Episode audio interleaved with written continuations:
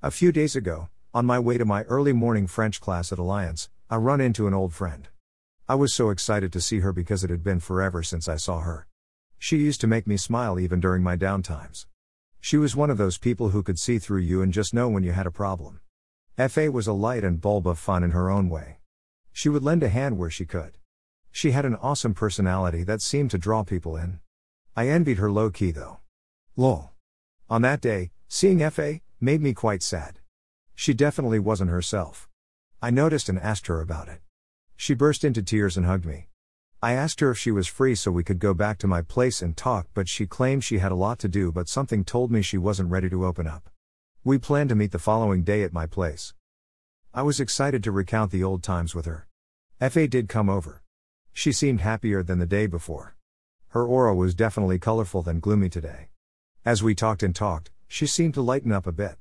I finally broached the topic about what is bothering her. What had made her this sad, F.A., I continually asked myself. The only thing that came to mind was that she had probably lost someone dear to her. She smiled sadly and said, "Velma, you won't believe what I, F.A., am going through."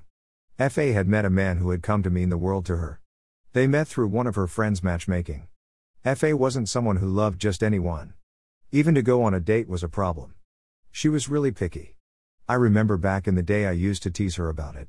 For her to say she was in love told me this guy had really swept her off her feet. Things were so good between them. He was sweet, romantic, understanding, amazing in almost every way. They had been together for almost 4 years and were planning on getting married come next year. They went to see their parents about settling down. Both parents were happy and gave their blessing for the marriage rites to begin. As time went on, she began to realize that something was wrong somewhere. He was changing gradually. Nothing she did pleased him. He started complaining about her dressing, cooking, the way she carried herself, and anything he could say to bring down her self-esteem. He didn't have to hit her to make her sad or cry or pity herself. His words were good enough to do all that. At this point, she was crying and asking me if she was dirty. I shook my head, saddened by this question. Listening to what she was saying, I couldn't help but ask if she was going to go ahead and marry him. She said that was her dilemma. I'm probably sure most of us will say we won't marry him. We will break up with him. We will tell him to leave us alone. F.A.'s story broke my heart. I don't know how many of us relate to this situation, but it's a pity for a man you love to put you down at any chance he gets. Abuse is not just physical but verbal and mental as well. The beautiful, tall, dark, plump and lively F.A. now asks me if she's dirty? His words have had an impact on her that now makes her doubt who she is. From the way she spoke about him, told me she loves him a lot. But marrying a man who makes you doubt yourself and everything you do doesn't spell out happy ever after.